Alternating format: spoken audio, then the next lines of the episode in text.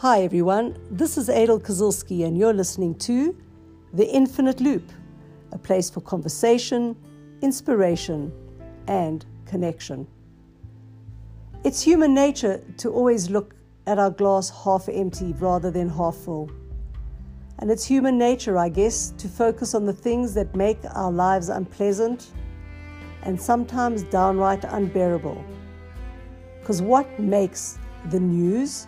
Let's be honest, it's not the good news that sells. The story is told of a young student who learnt that one should bless God over the bad equally as much as blessing God over the good. In fact, we all know that when we experience good news, we have a variety of forms of thanks that pass our lips. Baruch Hashem, thank you Hashem, or thank God.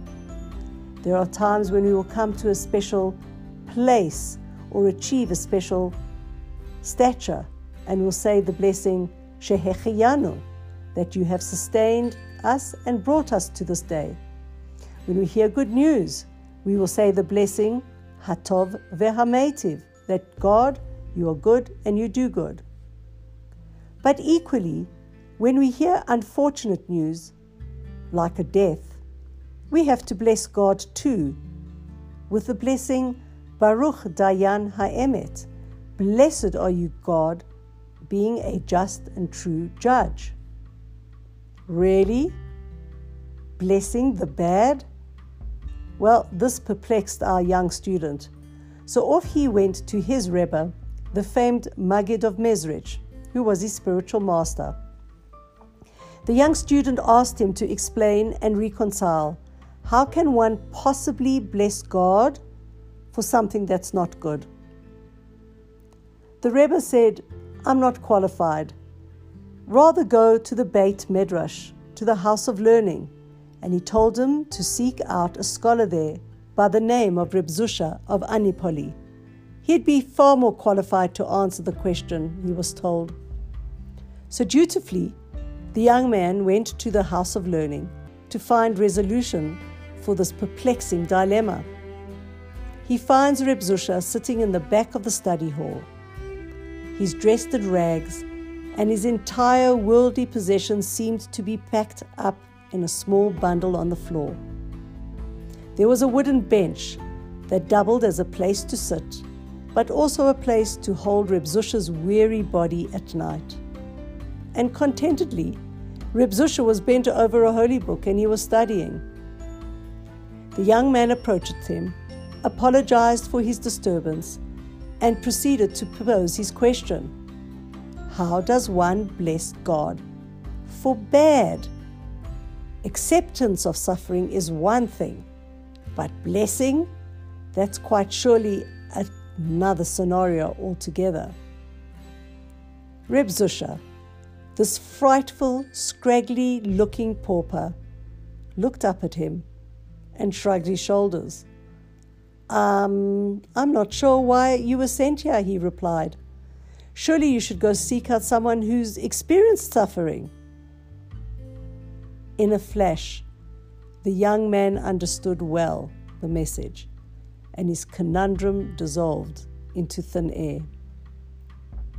You see, it's pretty simple. Your attitude determines your altitude. How you choose to perceive your life your surroundings, your relationships, even yourself is really up to you. It's your choice. And here's the twist we don't choose anything that we have. We don't choose our parents. We don't choose the color of our eyes and our hair. We don't choose how long we will live and even how much money we will make. Ach, I guess I could go on forever because everything is predestined. We only have one choice that we control, and that's the choice of how we look at things. Do I crumble and fall because of my circumstances? Or is it an opportunity for growth? Do I choose to mope and complain about this or that? Or does it challenge me to think differently or out of the box. If I lack something, is, does that mean my life is miserable? Or can I look and see that I have so many other blessings and that this lack is insignificant? All day, every day, we make choices. Choices on how we perceive life. Now, this magnificent, intangible, and invisible virus, COVID 19, has come to teach us this in an unbelievably powerful way. It has taught us that A, we are not in control, and B, we can make choices to live happier, more fulfilling lives if we choose to by focusing on what we have as opposed to what we have not. So come on, let's stop being stuck in our selfish, negative headspace because it doesn't serve us well. Rather choose to be filled with gratitude for everything we do have. And we all have a lot. It's a liberating feeling to embrace the abundance of God's world. Oh, there's a cherry on the top of all of this, a reward for this type of thinking.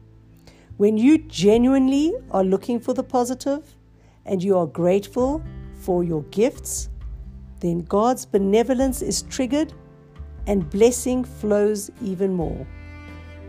Go on, try it. I dare you.